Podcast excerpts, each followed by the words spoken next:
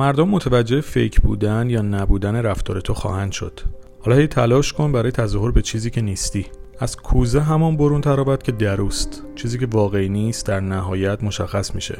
لطفاً اگه به دنبال تغییری در ویترین یا بیرون زندگیتون هستید، اول از همه اون تغییر رو در درونتون ایجاد کنید و بسازید. چون نهادینه شدن و واقعی بودن و هارمونی پیدا کردن بین این هاست که نشون میده در حال تظاهر نیستیم.